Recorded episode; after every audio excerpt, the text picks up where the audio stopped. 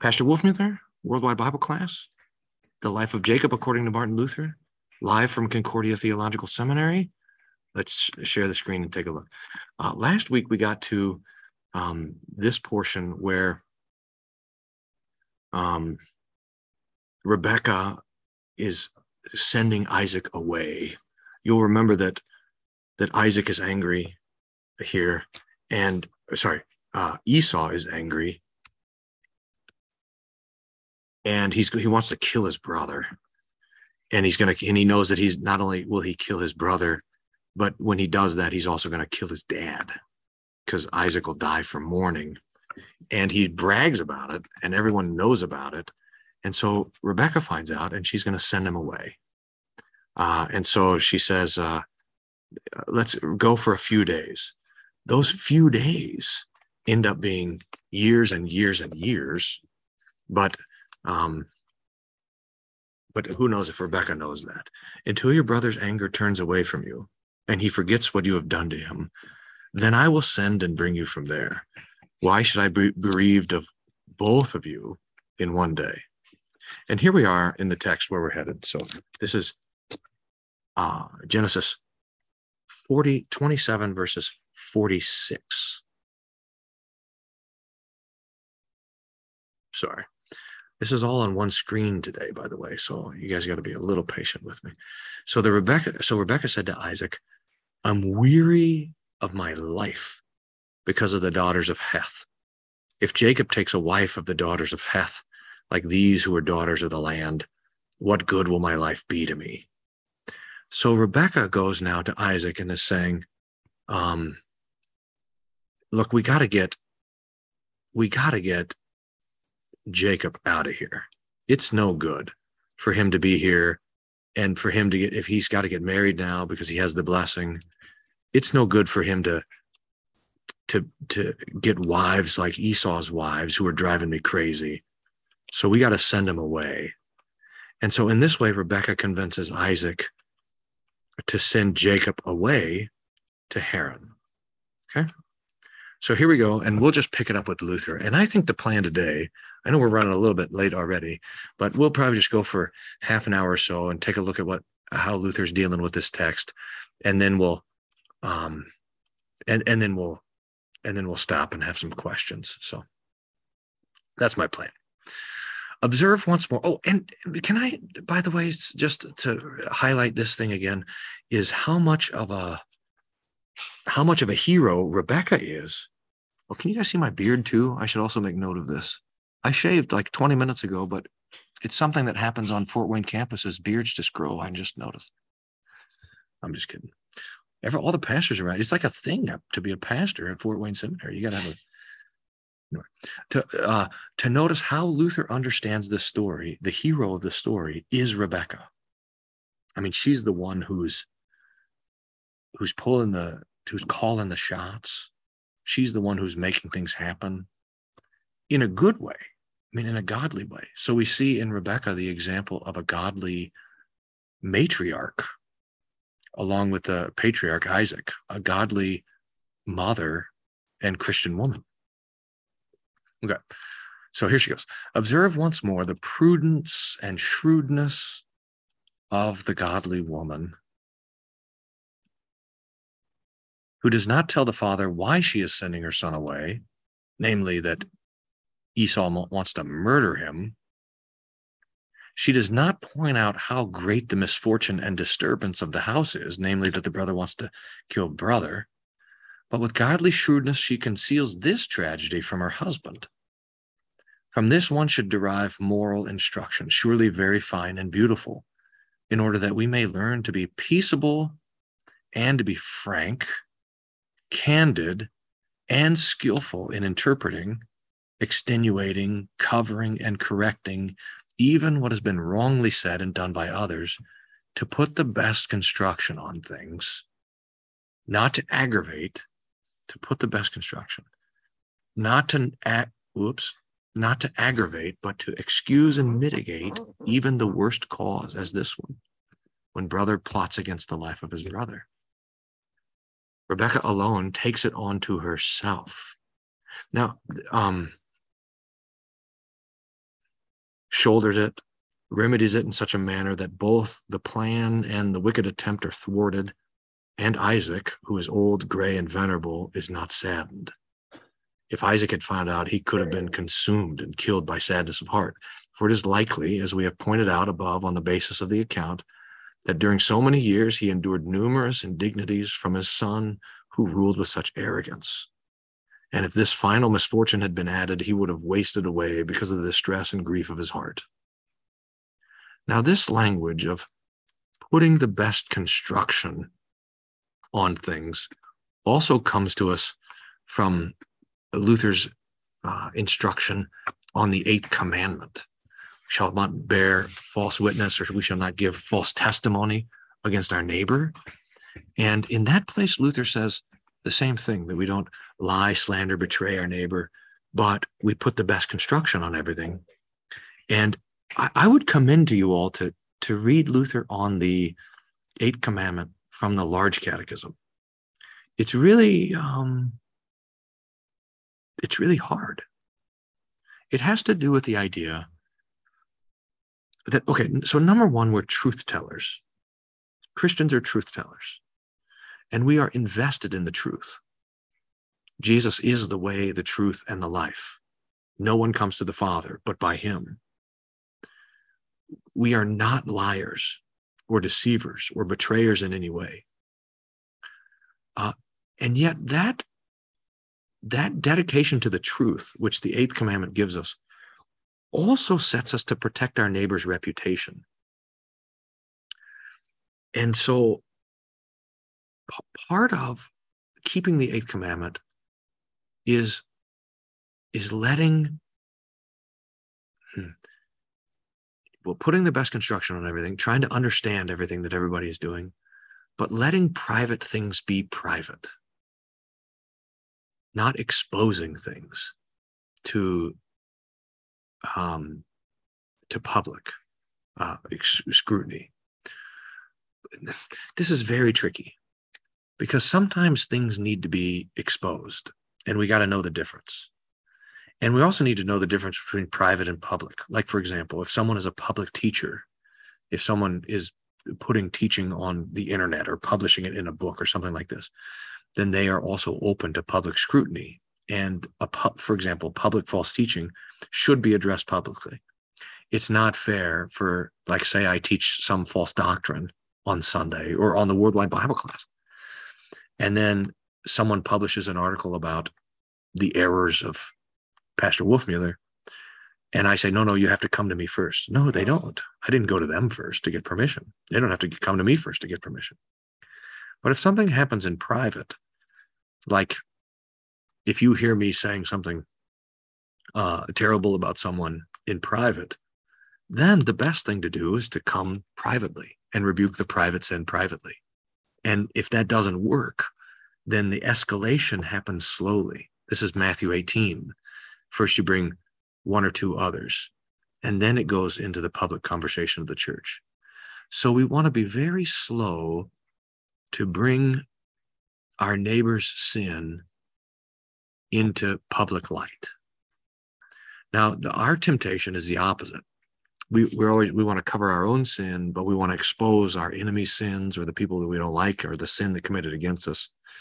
And so the eighth commandment sets us to try to protect our neighbor. Um, and there's a there's a, a wisdom that's there because again it's it's not that we are deceptive or not dedicated to the truth, but that we recognize that well, remember we talked about this last week. Remember the story from Dr. Kleinig? He's Dr. Kleinig is a, theology professor and pastor down in Australia. He wrote a number of great books: Hebrews commentary, Leviticus commentary, but Grace Upon Grace, uh, the Lutheran spirituality book. But remember, Dr. Kleinig said that the devil loves to use our being right. So the devil loves to take us being right about something and use it to hurt someone. And th- that's not why that's not why we are lovers of truth. We are not lovers of truth for truth's sake as an abstraction, but we are lovers of truth for Christ's sake and for the neighbor's sake. So our dedication to truth is to serve God and to serve the neighbor. Now, where this really gets hard is when my neighbor's private sin is hurting another neighbor. Like if I know of abuse that's happening and the secrecy of that sin is protecting the abuser, but it's hurting the one who's being abused. And in that case, I want to escalate that as quickly as necessary to address the problem, but no higher than necessary. So, um, so this is, um, so this is it's kind of it's a very very tricky situation. So Luther's saying, "Hey, look, we have this example that we need to study with Rebecca, who who sees the plot is happening here for Esau to kill Isaac, and instead of going to sorry for Esau to kill Jacob, and instead of going straight to Isaac and saying, "Your son's trying to kill your son," she goes to him and says, "Your son needs to not marry one of these ladies around here. Can we send him off?" so that Isaac sends off Jacob, problem solved, and Isaac and um and Isaac doesn't have to worry about the rage of Esau. Here's a question from the chat says, is it still considered private to go to the family when you're concerned for the safety of the child or the spouse, or when you need additional information to know if the person may be in danger, things like substance abuse? This is so hard. I don't know if there's a um, I, there's not a simple answer on this, but here's the way to think about it: is that the eighth commandment is not the first commandment. So, um, if property or marriage or life is in danger, then we break the eighth commandment to keep the seventh commandment. but we want to be very careful about that. I mean, when we're in those circumstances where it's like, I'm going to break one of the commandments, which one is it going to be? Very, very, very difficult. So that's a good question for the for the pastor to hash out in the local circumstances. Okay, let's keep reading a little bit. Um, I'm back here. Hopefully, you guys can see back on. Uh, your spouse is your neighbor. Yes. So that oh, that's an important part too. So like for example, um, th- this is a great look at you guys again. Uh, people will always come up to uh, Carrie, my wife, and start talking about stuff that they told me, and they assume that I told Carrie, and I I don't tell Carrie for a number of different reasons. But I mean, if sometimes I think if Carrie can be a helpful addition to the conversation, I'll ask, "Hey, do you mind if I share this with Carrie?" She, I think she'd have some helpful things to say. But most of the time, I don't. But people just assume that. So, uh, so if I know of someone's sin, that doesn't mean that Carrie knows of someone's sin. In fact, that's part of it. I I want to protect them and their reputation and their good name from from also from Carrie. So I'm not sure if that's the question, but those are thoughts about that. Okay. Um, if she had been a wicked woman, is Rebecca, she could have poured, uh, she would have blown on the fire and would have poured oil and pitch on the flame. For that's what perverse natures that are inclined beyond measure to, what's this word? Calumniate and to revile are wont to do. But the tongue of a righteous man is a tongue of life, for he speaks well of God and uses his tongue to compose dissensions, to mitigate and allay offenses, to buoy up and to strengthen distressed hearts. So how does it, how do we use our tongues to do all this? So a beautiful example is related about Monica, mother of St. Augustine. If at any time quarrels had arisen among the women who were her neighbors. I don't know this story. We're getting this, we're all getting this for the first time together today. Quarrels had arisen among the women who were her neighbors, and she heard many bitter, harsh statements about made on both sides. She did not spread them abroad or carry them from one to the other, but she carefully concealed them. And meanwhile, when she came to one of those who hated one another, she pretended that the other woman had spoken of her in the best and most proper manner. In this way, although the other woman had no knowledge or information about the matter, she would be appeased, with the result that she rid her heart of all offense and grudge. Thus, the tongues of godly people must also be healing, tongues that can cure and likewise mitigate and show mercy, as stated in Ecclesiastes 36. Lee's helping with calumniate, make false defamatory statements. Thank you.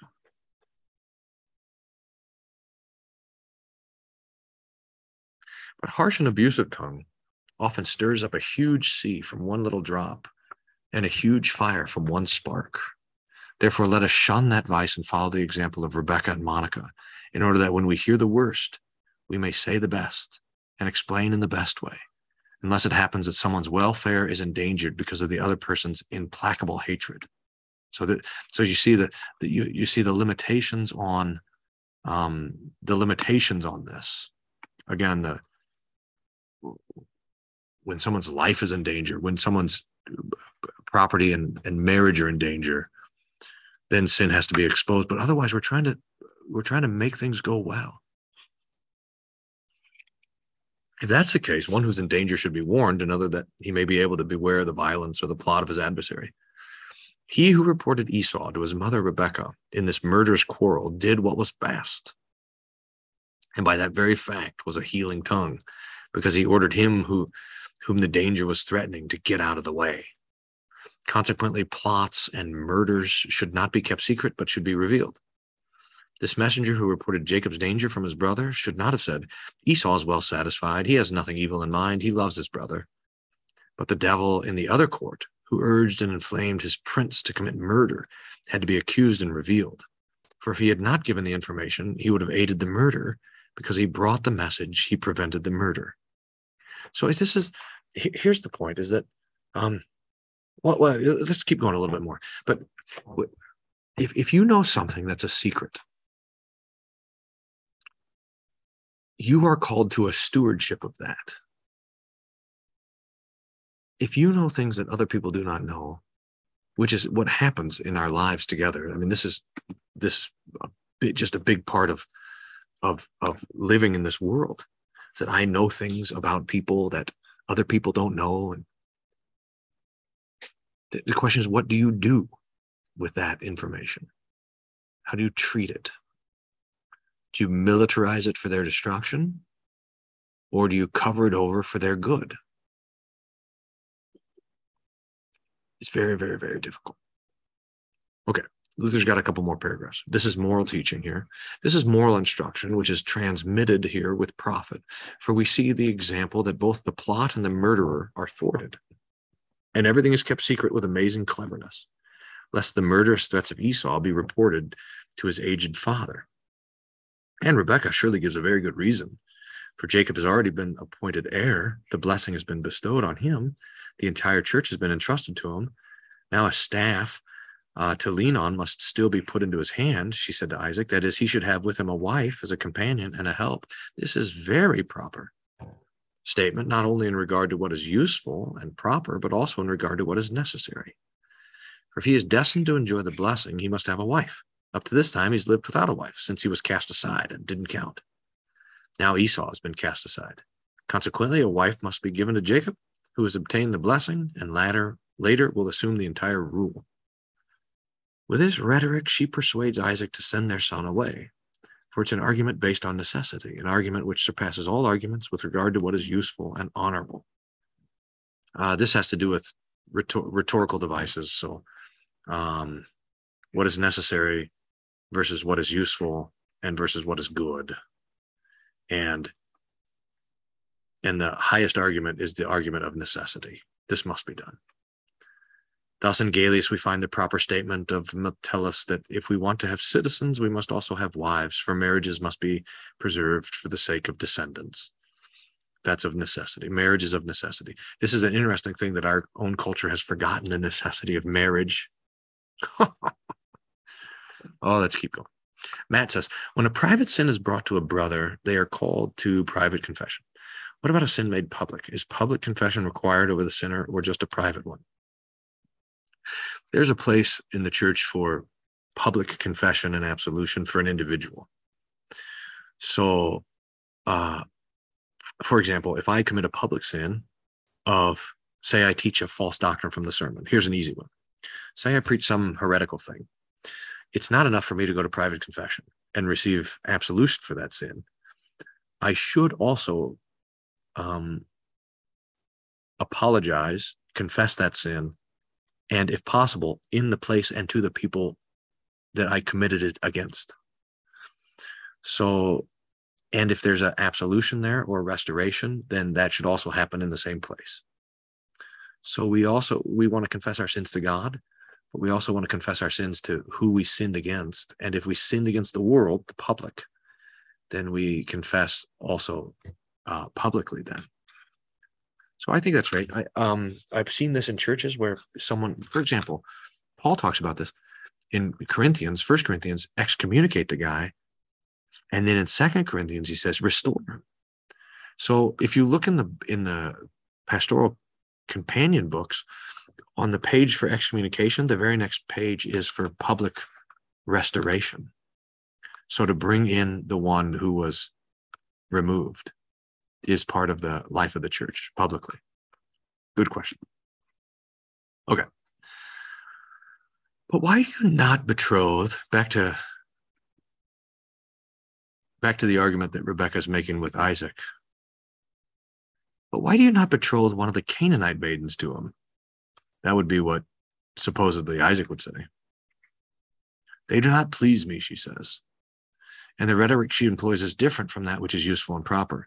I do not want him to marry a woman like those two daughters in law of ours. You have seen, my dear Isaac, how much we have suffered during these 30 years from the wives of Esau. They've trodden me underfoot. They've despised you. They've behaved with the utmost arrogance. Yes, in an exceedingly tyrannical manner. If you want me to be safe, do not let him marry a heathen woman from the daughters of this land or from the Canaanites, for they hate us since they hear that we have the promise of this land. This they cannot bear. Therefore, they want to drive us out by force and injustices of every kind. Moreover, Scripture does not expressly mention her brother Laban, to whom she was about to send her son. Perhaps Isaac asked, Whence then shall we choose a maiden for him? And she replied, Let him go to my brother Laban. To this advice, the aged Isaac gave his assent and he entrusted everything to her judgment. For Rebecca now governs the house, but with great difficulty and danger, since matters are so confused and in such a bad state.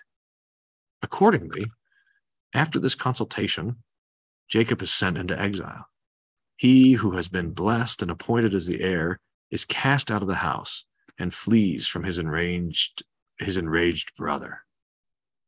A beautiful blessing indeed and certainly an excellent beginning of the promises he holds. I've been appointed heir, he could have thought, and I'm being cast out. And he who has been cast out stays and gains possession of everything in the house. How does this agree with the promise with such a rich blessing? This, do, do, do you see this? What's the first thing that happens after Jacob is blessed? Is he has to to flee.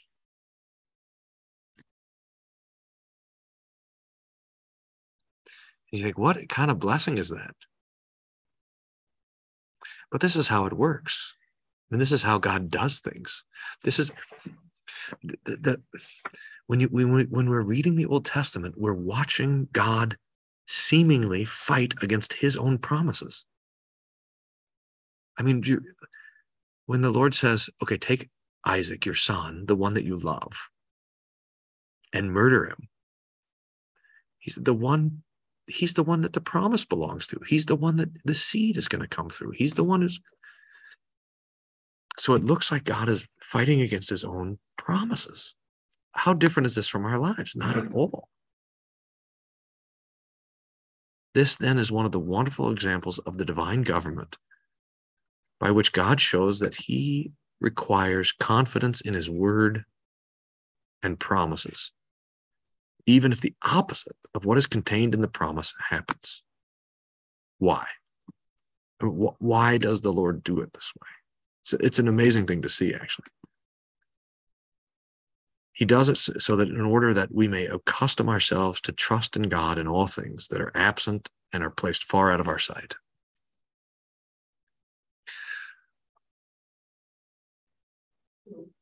Every prayer, remember, begins as an unanswered prayer. The Christian life is a life of waiting. This is how the Lord works. For Jacob has the promised blessing, but he has it in accordance with the faith, which is a matter of things that are hoped for, not the things that are visible. Confer Hebrews 11 1, which says just those exact words. Thus, I believe that God, who promises, loves me, has regard for me, cares for me, he will hear me. And this I regard as something present and at hand, although it's not visible. Therefore, Jacob lives in faith alone. Got it? You got the punchline? He's wretchedly cast out, lonely and destitute, nothing in his hand but a staff and a morsel of bread in a little sack. This is the beginning of the blessing. Amazing. I mean, he's even leaving he's leaving his house and he he's got nothing. For what's begun through faith is not yet in one's possession, but is hoped for. Thus, God has promised us eternal life. He has given absolution and baptism. This grace I have at hand through Christ, but I await eternal life, which is promised in the Word. Those who live by this Word are saintly and blessed. But the godless live only by bread, not by the word. Therefore, they do not believe and do not wait for eternal life. Jacob waited 77 years for the blessing that was to come. Now, after he obtained it, he's forced to go into exile and begin his rule and priesthood with a very great cross, with a very great calamity, with extreme poverty. He is forced to be cut off from his very dear parents. And the parents are cut off from their dearly beloved son for such a long time. If a person looks at and hears this only in passing, he considers it unimportant and easy. But one learns by experience how difficult and full of trials it is to leave parents, a blessing and an inheritance, and to flee to a place of wretchedness and poverty. This is the wonderful government of God. that phrase, the government of God. We need to, we need to, we need to get that back. We, we, um, um, the, Calvinists always are talking about the, the, the sovereignty of God or the providence of God, but the, here Luther uses for that idea the government of God. He had it up here already. Um, yeah, here the government by which God shows that He requires confidence. This is the way the Lord governs us. It is a government that consists in faith. This is written as an example for us in order that we may learn to depend on the invisible God and to be satisfied with the fact that at all events we have the comprehensible word of this invisible and incomprehensible God. Oh, this is glorious. Now, now, do you see?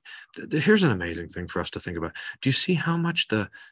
Do you see how much just on a kind of basic level here how the theology of Luther with law and gospel and the theology of cross and suffering is governing the way that he reads these texts. And it's helping him to see things that are hard for us to see. At least they're hard for me to see. Like, hear the blessing, 77 years old, you got nothing. And then you get the blessing at last, the thing that you were supposed to get all along. And then you have even nothinger It's incredible. I'm looking here. Lois says this is a very picture of faith. Trust in God when we can't see or reason. That's right. And then Matt, the devil uses this visible, seemingly contrary evidence to gain a foothold and whisper in our ear, Did God really say? That's right. That's why we have to read these texts and study them, right? That's great. Let us order our lives in such a way that we have nothing from our invisible creator but the word and sacraments.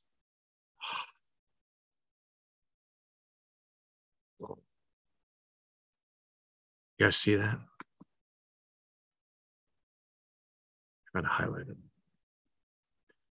Likewise, parents and magistrates, through whom this life is governed in accordance with the word. And let us wait for the promise itself in hope and long suffering, for God will not lie, nor will he deceive us. This is, I was reading one time a little essay. It was really nice. It was talking about the difference between Luther and Calvin. And the guy summarized Luther's theology this way God doesn't lie. We believe that when he speaks, he tells the truth. That's kind of nice. Here it is God doesn't lie. But look at this. Uh, we have nothing. We have nothing from our invisible creator but the word and sacraments. This is the this is really the sola scriptura. And this is should remind us of um P come on, P T U R. Uh, this should remind us of uh, Luther in Smalcald Articles 3 8, where Luther says that we have nothing from God, does not want to deal with us by any other way than by his word and sacrament. This is how the Lord deals with us. So we have the word, we have the sacrament, we have the promise, and we're waiting. Nor will he lie, nor will he deceive us. To be sure, the flesh believes with difficulty, for it's accustomed to things that are at hand and is moved by things it feels and sees. But the flesh must be crucified and mortified. It must be withdrawn from, from the things perceived by the senses, and must learn in order that it may be able to live and act in accordance with the things that are invisible and are not perceived by the senses. This is the mortification of the perception of the flesh, which simply wants to, to sleep smugly on both ears in matters that are at hand and visible. What's that mean? Hmm, a Terence reference. Therefore, when it is felt the opposite, it's vexed and sorrowful. Now, we normally talk about the mortification. This is interesting. I got to think about this. We normally talk about the mortification of the flesh, which means that you know, our flesh has, uh, how do we sing in the, in the hymn? Our flesh has not those pure desires the spirit of the law requires. So we want to steal. We want to be lazy. We want to gossip. We want to look with lust. We want to be angry. We want to hurt our neighbor to our benefit. We want to rebel against our parents. We want to chase after idols. Our flesh just it has this concupiscence, this desires to do these wrong things. So normally when we talk about the mortification of the flesh, we're talking about the the fighting against those sinful desires. But here Luther says we have to mortify the perception of the flesh. So it's not just what the flesh wants, but it's also what our flesh sees. So that the Spirit is opening in us the what what Paul calls in his prayer to the that he reports to the Ephesians, the eyes of your heart, that the eyes of your heart would be opened, so that we see things not according to ourselves, but according to God and His Word.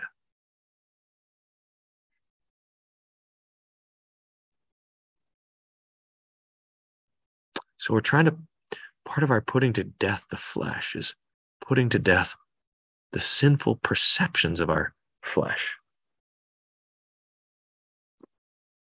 That is really something.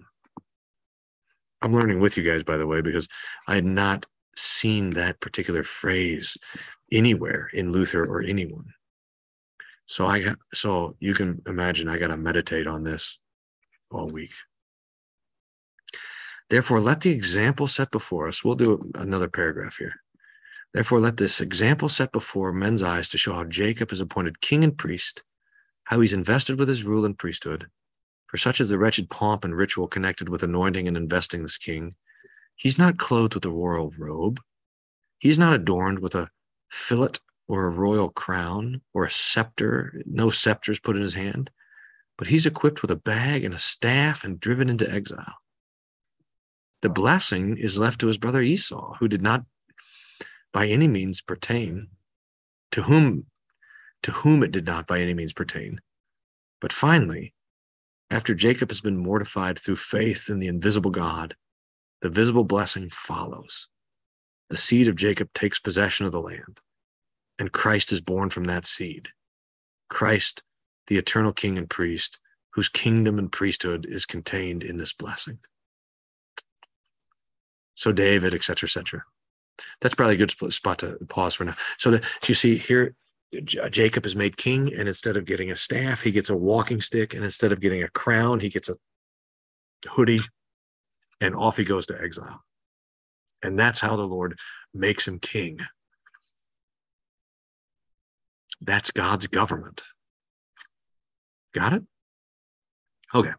Let's let me uh let me say a quick prayer and then I'll we can jump on and talk a little bit uh more, but let's close down the recording. Oh Lord, we thank you that you govern this world in such a way that faith is extolled and that we walk by faith and not by sight. And we pray that by your spirit you would help us to to mortify the perceptions of our own sinful flesh, that we might see clearly your, your blessings which you promise us through Christ our Lord. Amen. The Lord bless and keep you.